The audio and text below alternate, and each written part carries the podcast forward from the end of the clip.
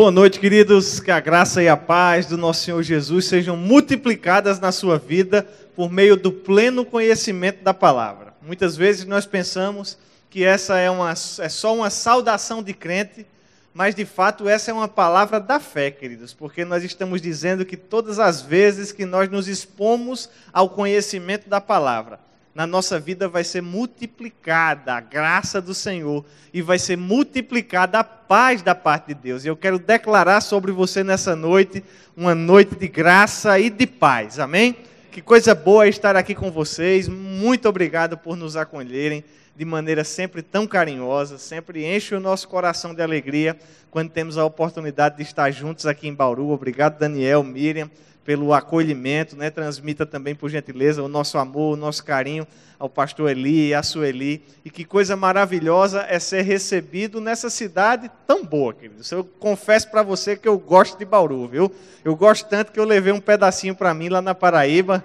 Né? A melhor parte que vocês tinham aqui, eu capturei né? e está lá comigo já faz cinco anos, né? quatro anos e meio, vai fazer cinco anos que Deus me agraciou, né, e fico muito feliz sempre que nós temos a oportunidade. Obrigado, dona Jussara, por nos receber aqui também. E quantos de vocês estão animados para receber da palavra do Senhor hoje à noite?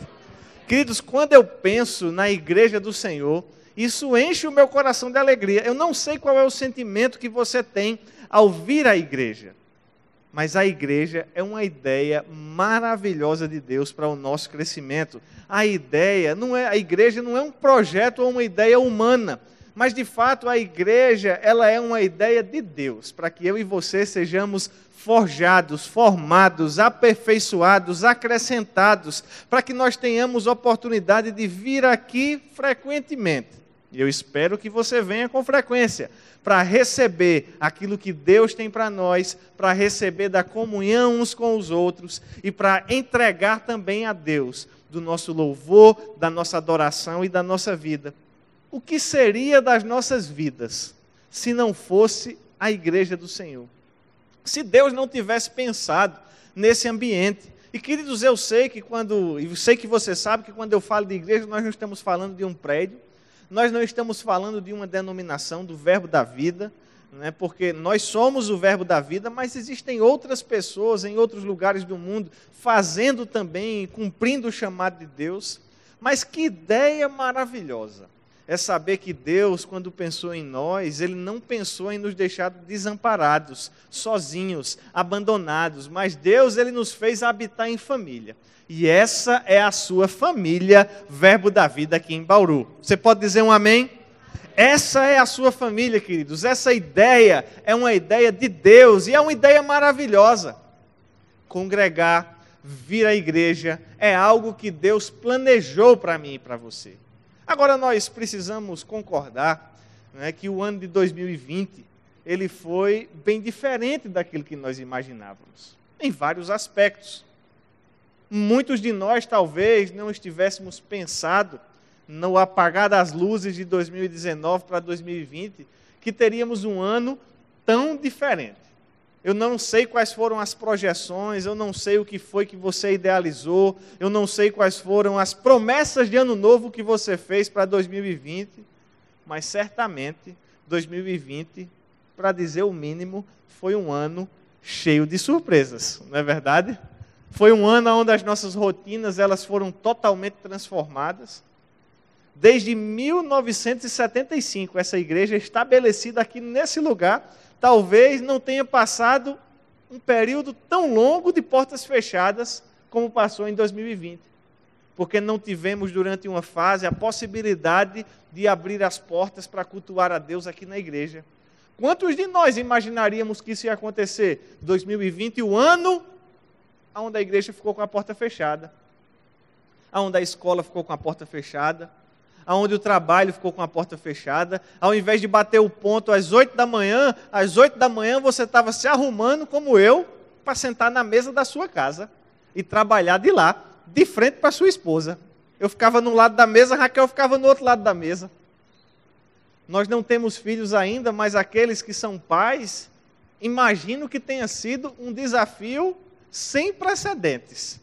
Fazia tempo que você não estudava matemática, e aí como é que foi ensinar para o seu filho essas coisas? 2020, sem dúvida, foi um ano que mexeu com a nossa rotina em todos os aspectos, não é verdade? E queridos, muitas vezes mudanças como essas, elas nos cercam de um ambiente de incertezas que podem produzir no nosso coração uma certa angústia que podem produzir no nosso coração uma certa ansiedade, que pode produzir no nosso coração uma certa aflição. Porque nós olhamos para o futuro e coisas que nós achávamos que nunca mudariam, 2020 provou para nós que essas coisas podem mudar. Agora, se nós depositarmos a nossa atenção se nós colocarmos os nossos olhos nessas incertezas, de fato, isso pode produzir para nós um coração ansioso, um coração aflito, um coração temeroso. Olhar para o futuro e não saber o que esperar não faz bem para nós. Agora, essa também não precisa ser a nossa realidade porque a palavra de Deus ela nos cerca de certezas. E se nós colocarmos os olhos nas certezas que a palavra de Deus apresenta para nós, o nosso coração vai se encher de alegria, vai se encher de esperança, vai se encher de paz, vai se encher de tranquilidade. E eu quero te fazer um convite nessa noite, porque nós não sabemos ao certo como será 2021 mas nós podemos ter a certeza de que Deus está no seu trono, de que Deus está no controle e de que Ele cuida de nós, queridos. Deus não te abandonou, Deus não vai te desamparar, Deus continua sendo bom. No começo da pandemia, o Senhor trouxe um versículo ao meu coração, que está lá em Salmos 112, capítulo 112, verso 107, que diz que o justo não teme mais notícias pois confia plenamente no cuidado do Senhor. E eu não sei qual é a sua, sua percepção a respeito de como foi o ano de 2020, mas acredito que nós podemos concordar que 2020 foi um ano onde muitas más notícias bateram a nossa porta. Não é verdade? Muitas notícias tentaram invadir a nossa casa pela televisão, Muitas notícias tentaram invadir a nossa casa pela internet, pelas conversações, pelos telefonemas. E querido, se nós não estivermos com o nosso foco pleno no cuidado do Senhor na nossa vida, essas más notícias podem nos deixar temerosos. Mas diga assim: comigo não. Não, diga mais forte: comigo não. Porque nós somos aqueles que não temem más notícias, nós somos aqueles que confiamos plenamente no cuidado do Senhor. Querido, se existe algo aonde você pode depositar a sua confiança, não é em mim, não são em homens, não são em pessoas, mas a nossa confiança está em Deus e na sua palavra. E a palavra de Deus, ela proporciona para nós esse conjunto de certezas. Diga comigo, certezas. Não diga mais forte, certezas. A palavra de Deus, ela traz para nós um conjunto de certezas que podem encher o nosso futuro de esperança. E eu quero te convidar nessa noite, a toda vez aonde a ansiedade e a aflição bater a porta do teu coração, você botar uma certeza na cara e responder que Deus está cuidando de você. A palavra do Senhor, ela nos diz no Salmos 107, verso 20, que Deus enviou a sua palavra e nos curou e nos livrou de todo o processo de morte. Se tem algo que você pode ter certeza é que a palavra do Senhor está com você, meu querido. Todo dia quando você acorda, todo dia quando você levanta, você não está só, porque Deus enviou a sua palavra para curar a tua vida, para te livrar de todo o processo de morte. Se tem algo que você pode ter certeza é de que você é curado, de que você é guardado, de que Deus te livrou de todo o processo de morte. E quando foi que Deus nos enviou essa palavra, gente? Quando foi que Deus enviou essa palavra? Essa palavra foi enviada para nós naquilo que diz o Evangelho de João, capítulo 1, verso 14. E o Verbo se fez carne e habitou entre nós, cheio de graça e verdade e nós vimos a sua glória, glória como unigênito do Pai. A nova versão internacional, a nova versão transformadora diz: Assim a palavra se tornou ser humano, carne e osso, e habitou entre nós. E a palavra era cheia de graça e verdade e nós vimos a glória, a glória do Filho único do Pai. Quando Jesus ele veio aqui a essa terra, Deus estava enviando para nós a sua palavra de forma encarnada, e Deus estava enviando essa palavra para que todo aquele que nela cresce não perecesse, mas tivesse a vida eterna. Você pode dizer comigo, obrigado, Pai. E que momento mais propício para lembrarmos do envio da palavra de Deus aqui à terra do que o Natal? daqui a alguns dias nós vamos estar celebrando o nascimento de Jesus. Porque eu sei que você sabe que Jesus é o verdadeiro Natal. Aquilo que nós celebramos no dia 24, 25, na passagem do 24 para o 25, é o nascimento de Cristo aqui na terra. E é importante que nós lembremos sempre que Cristo é a palavra de Deus que se fez carne. É o Verbo que se fez carne e habitou entre nós. O Evangelho de João, no capítulo 3, no verso 16, diz que porque Deus amou o mundo de tal maneira foi que ele enviou o seu filho, foi que ele enviou a palavra para que todo aquele que nele cresce não perecesse. Deus ele quer te livrar de perecer. Deus ele quer te livrar, te guardar, te proteger, e ele quer fazer isso através da sua palavra. Foi por isso que ao te amar tanto, ele mandou a sua palavra. Todas as vezes, queridos, que você olhar para a palavra de Deus, reconheça ali uma prova inequívoca do amor de Deus pela sua vida. Deus, ele te ama e Deus, ele cuida de você. São certezas que a palavra de Deus ela nos fornece. Porque, queridos, num ano onde muita coisa mudou, nós podemos ser levados a pensar de forma enganosa que tudo mudou. Mas, de fato, embora muitas coisas tenham mudado, algumas outras permanecem para sempre. O próprio Jesus disse em Lucas capítulo 21: Os céus e a terra passarão, mas as minhas palavras não passarão. Se tem uma coisa que continua firme em 2020, meu querido, é a palavra do Senhor. A palavra do Senhor não muda, a palavra do Senhor não vai passar. Céus e terra passarão, coisas vêm, coisas vão, mas a palavra do Senhor continua firme. E isso deve ser motivo de alegria para nós. Porque se nós colocarmos a nossa alegria, a nossa confiança, a nossa paz, a nossa felicidade em coisas que estão sempre mudando, ora estão em cima e ora estão embaixo, isso pode parecer que nós estamos condenados a um destino de oscilação. Mas se nós colocarmos a nossa alegria em coisas que nunca mudam, queridos, nós vamos poder atravessar as mais difíceis circunstâncias cheios de alegria, cheios de paz, convictos da palavra e firmes naquilo que Deus tem para nós. Eu não sei aonde está a tua alegria. Eu não sei aonde está a tua paz. Eu não sei aonde está a confiança do teu coração mas um convite eu quero te fazer nessa noite. A depositar a tua alegria, a depositar a tua paz, a depositar a tua confiança na palavra do Senhor. Diga comigo, eu amo a palavra do Senhor. O salmista dizia: Senhor, eu amo a tua palavra, ela é a minha meditação em todo tempo. Que nós possamos ter esse mesmo amor pela palavra. Queridos, a palavra de Deus, ela nos cerca de certezas que podem fazer os nossos dias gloriosos. A palavra de Deus nos diz no Salmo 52, verso 1, que a bondade de Deus, ela dura, sabe até quando?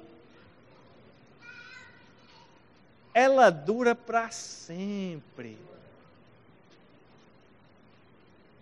A bondade do Senhor dura para sempre. Se tem uma coisa que não mudou em 2020 foi a bondade de Deus. Deus continua sendo bom, Deus não deixou de ser bom, a bondade do Senhor não oscilou. Deus continua sendo como sempre foi e Deus, ele é bom, meu querido. Se nós colocarmos os nossos olhos nas circunstâncias, nós podemos ser tentados a pensar que talvez Deus não tenha sido tão bom quanto sempre foi esse ano. Meu Deus, será que aconteceu alguma coisa errada aí por cima? O negócio desandou aqui embaixo. Mas se nós olharmos para a palavra, pensamentos assim não terão vez, porque a Bíblia diz de maneira categórica que Deus é sempre bom. A Bíblia diz no Salmo 100, verso 5, que o Senhor é bom. Diga comigo, o Senhor é bom o seu amor dura para sempre e a sua fidelidade por todas as gerações. Se tem uma coisa que você pode estar certo, meu querido, é que amanhã vai ter bondade da parte de Deus, amanhã vai ter amor da parte de Deus, amanhã vai ter fidelidade da parte de Deus, porque o amor, a bondade e a fidelidade do Senhor nunca acabam. Elas são eternas e se estendem de geração a geração. Não importa quais sejam as circunstâncias que se deparem contra nós no dia de amanhã, uma coisa nós temos certeza: Deus é bom. São certezas que a palavra de Deus nos fornece. A palavra de Deus nos trata, nos traz com certeza que de Deus só vem luz. Tiago capítulo 1, versos 16 e 17 diz: Não vos enganeis, meus irmãos amados. E eu fico pensando, porque Tiago disse para não nos enganarmos. Certamente é porque existe a possibilidade de nós nos enganarmos. Você concorda comigo? Se enganar-se não fosse uma possibilidade, Tiago, irmão do nosso Senhor Jesus, não precisaria ter nos alertado a respeito do perigo do engano. Mas ele diz: Não vos enganeis, meus irmãos, toda boa dádiva e todo dom perfeito são lá do alto, descendo do Pai das luzes, em quem não podem existir variação ou sombra de mudança. Deus é o Pai das luzes, meu querido, e lá não há treva alguma, de lá só vem luz, de lá só desce luz, lá nem tem sombra, nem tem variação. Se tem uma coisa que Deus vai mandar para você, é boa dádiva, é dom perfeito. Esse é o nosso Pai. Essas são certezas aonde nós precisamos depositar a nossa confiança. Quando o mundo apresentar para nós um conjunto de incertezas, a gente precisa estar firme. É como lá naqueles filmes do Velho Oeste. Quando alguém puxava o gatilho, o outro já estava pronto que você possa ser rápido no gatilho. Quando a circunstância quiser te desanimar, puxa a bondade do Senhor que está dentro do teu coração e mostra para a circunstância que a tua confiança está em Deus, que Deus é tua luz, que Deus te traz boas dádivas. Esse é o Deus a quem nós servimos. Essas são as certezas que a palavra apresenta para nós. Quer ouvir mais uma certeza que a Bíblia nos traz? Está lá no Salmo 37, no verso 25. Davi diz: Olha, eu fui moço e agora já sou velho. Porém, eu nunca vi o justo desamparado, nem a sua descendência mendigar o pão. Queridos, a palavra nos garante que de Deus tem amparo para nós, que de Deus tem provisão para nós. Davi olhou para o passado e disse: Eu já vivi um tempão. Entrou guerra, saiu guerra, entrou fome, saiu fome, entrou pandemia, saiu pandemia. Eu olho para trás e uma coisa eu tenho certeza: eu fui moço, hoje eu sou velho, mas eu nunca vi um justo desamparado, e nem a sua descendência mendigar o pão. Se você pode ter certeza, meu querido, de uma coisa amanhã, logo cedo, quando você acordar, é que o amparo do Senhor está do teu lado, é que a provisão do Senhor está disponível para você. O mesmo Davi, no Salmo 23, verso 6, diz que certamente, oh aleluia, eu gosto desse certamente, porque é uma palavra que mostra para nós o nível de certeza que Davi tinha. Davi ele disse: Olha, certamente, eu quero que você diga comigo, certamente. Certamente a bondade e a misericórdia me seguirão todos os dias da minha vida. Então amanhã a bondade vai estar atrás de você, meu querido. E se você correr, a bondade vai atrás de você. Se você for para cá, ela vai para o teu lado, porque a bondade do Senhor está te seguindo, a misericórdia do Senhor está te seguindo. Certamente. Não importa o que aconteça, certamente não importa se parece estar tá tudo bem, certamente. Não importa se parece estar tá tudo mal, certamente. Algo que nós podemos contar é com a bondade de Deus sobre as nossas vidas. Deus, Ele é bom, meu querido. A bondade do Senhor, ela está correndo atrás de você. Se você acelerar o passo, ela acelera também.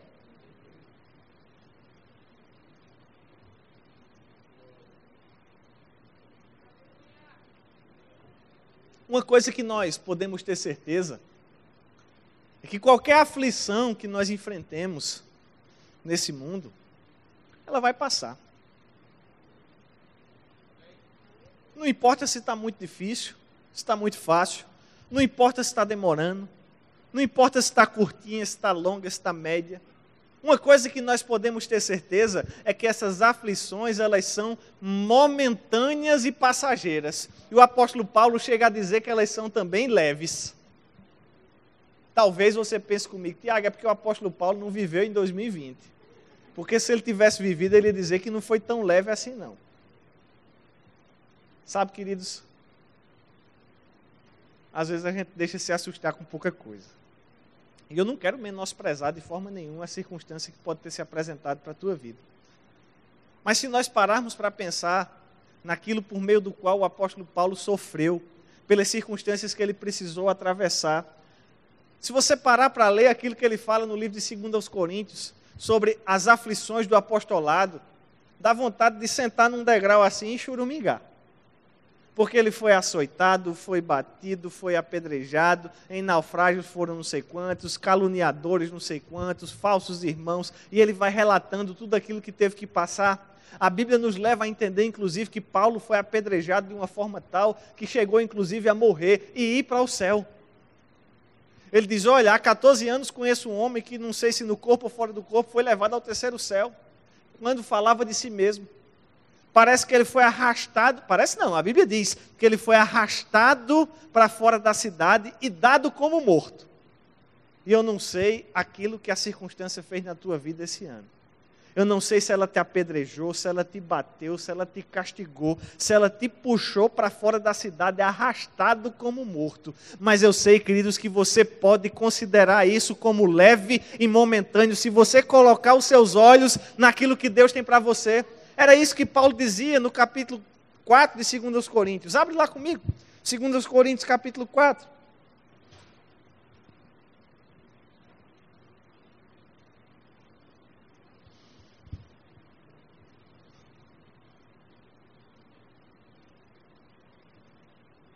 Quero começar com você lendo a partir do verso 8.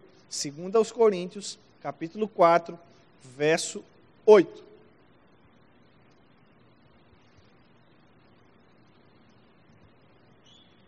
Todo mundo chegou lá? Podemos ler juntos? A Bíblia diz assim: em tudo somos atribulados. Eu não sei se você já se sentiu atribulado em tudo, mas Paulo disse: olha, em tudo somos atribulados, porém não angustiados, perplexos, porém não desanimados, perseguidos, porém não desamparados, abatidos, porém não destruídos. E é interessante ver como o apóstolo Paulo ele vai conduzindo aqui essa dualidade, apresentando para nós certos eventos acerca dos quais nós não temos controle. Nós não temos controle a respeito das tribulações, nós não temos controle a respeito das, das perseguições, nós não temos controle a partir do, a, a, acerca dos abates que podem se apresentar para nós. Mas, queridos, na medida que a vida lançava para o apóstolo Paulo, na medida que as circunstâncias traziam para ele, muitas vezes, um cenário a respeito do qual ele não tinha controle, ele assumia as rédeas do seu coração e ele dizia: Olha, nós somos atribulados sim, eu não posso nem controlar, mas no que diz respeito à angústia, eu não deixo ela entrar no meu coração. Nós estamos perplexos, mas nós não deixamos que o desânimo entre entre nós. Nós estamos perseguidos, mas não estamos desamparados. Nós estamos abatidos, porém não destruídos. E queridos, eu não sei o que é que a circunstância tem tentado apresentar para você, mas eu tenho para te dizer nessa noite que você pode, por meio da palavra, assumir o controle do seu coração e não deixar com que a circunstância seja quem determine aquilo que você vivencia. Afinal, nós não somos daqueles que vivem por vista. Nós não vivemos por aquilo que se apresenta daqui para fora. Nós vivemos pela fé. Diga comigo, eu vivo. Não, diga mais forte. Bota energia aí, né? Eu vivo pela fé.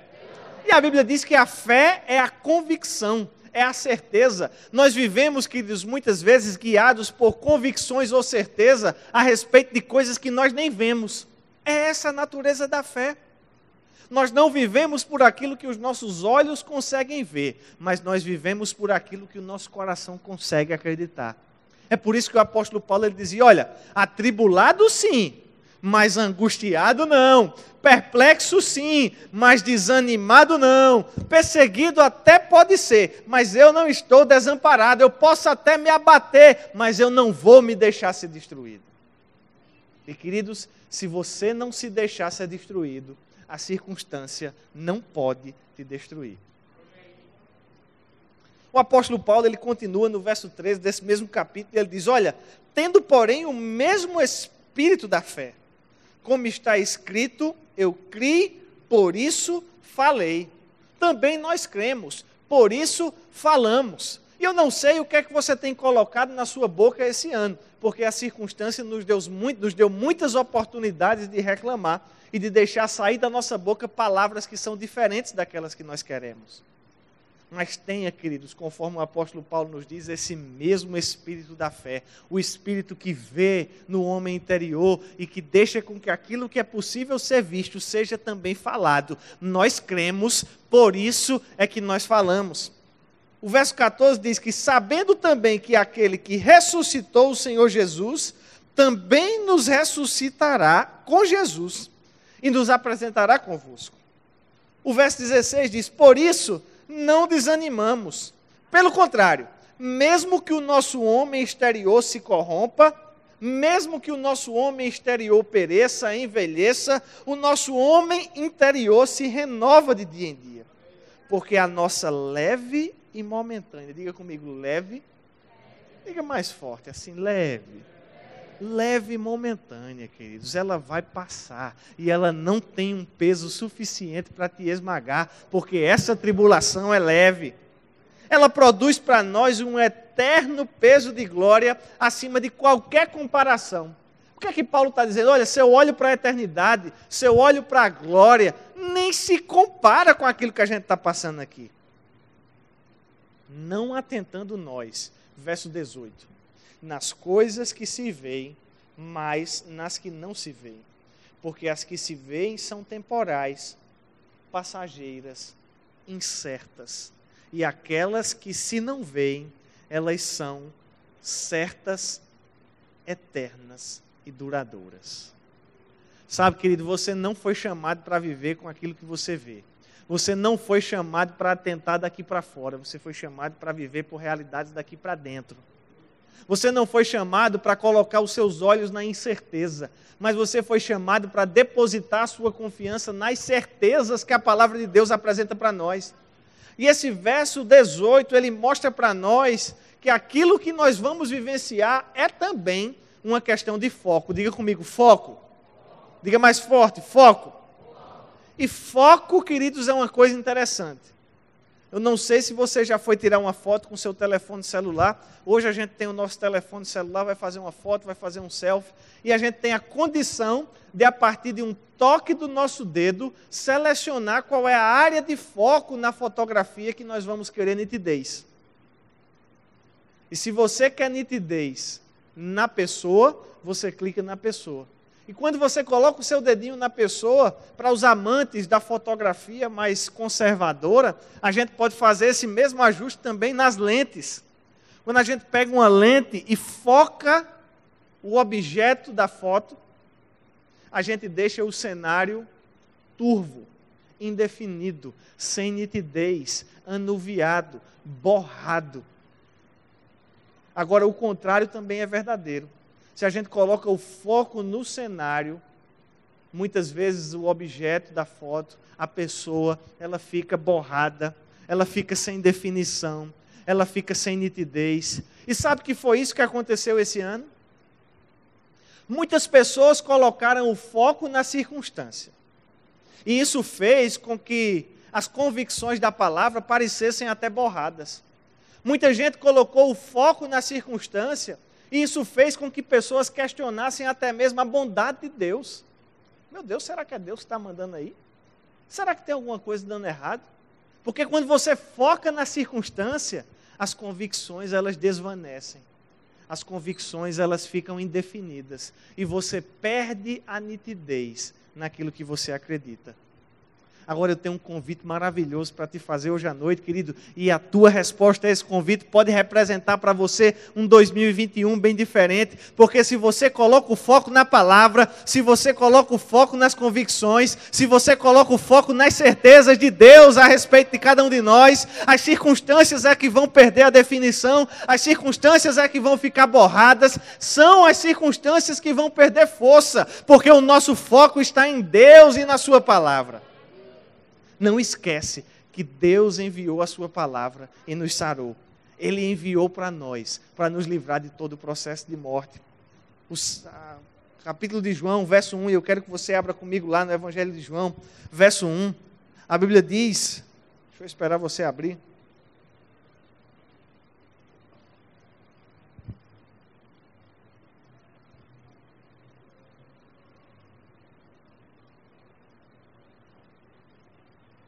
Todo mundo chegou lá já? Verso 1 do capítulo 1 do Evangelho de João diz que no princípio era o Verbo, e o Verbo estava com Deus, e o Verbo era Deus. Ele estava no princípio com Deus. Todas as coisas foram feitas por intermédio dele. E sem ele, nada do que foi feito se fez. A vida estava nele e ele era a luz dos homens. O verso 10 diz que o Verbo estava no mundo e o mundo foi feito por intermédio dele, mas o mundo não o conheceu. Verso 11 diz: Veio para o que era seu, e os seus não os receberam. Diga comigo, mais. Oh, aleluia. Eu gosto quando tem um mais na Bíblia, viu? Verso 12 diz: Mas a todos quantos receberam, deu-lhes o poder de serem feitos filhos de Deus, a saber, os que creem no seu nome. Esse mesmo trecho da palavra, na nova versão transformadora, diz assim: No princípio, aquele que é a palavra já existia e a palavra estava com Deus. E a palavra era Deus. A palavra existia no princípio com Deus, e por meio da palavra Deus criou todas as coisas, e sem a palavra nada foi criado. Aquele que é a palavra possuía a vida, e a sua vida trouxe luz a todos os homens. No verso 10 a Bíblia diz: Veio a palavra para o mundo que ela criou, mas o mundo não a reconheceu. Olha que coisa triste a própria palavra por meio do qual o mundo foi criado veio ao mundo, mas o mundo não a reconheceu. Mas a todos aqueles que creram e aceitaram a palavra, deu-lhes o direito de serem feitos filhos de Deus. E queridos, eu quero te convidar nessa noite a colocar o teu foco nessa palavra.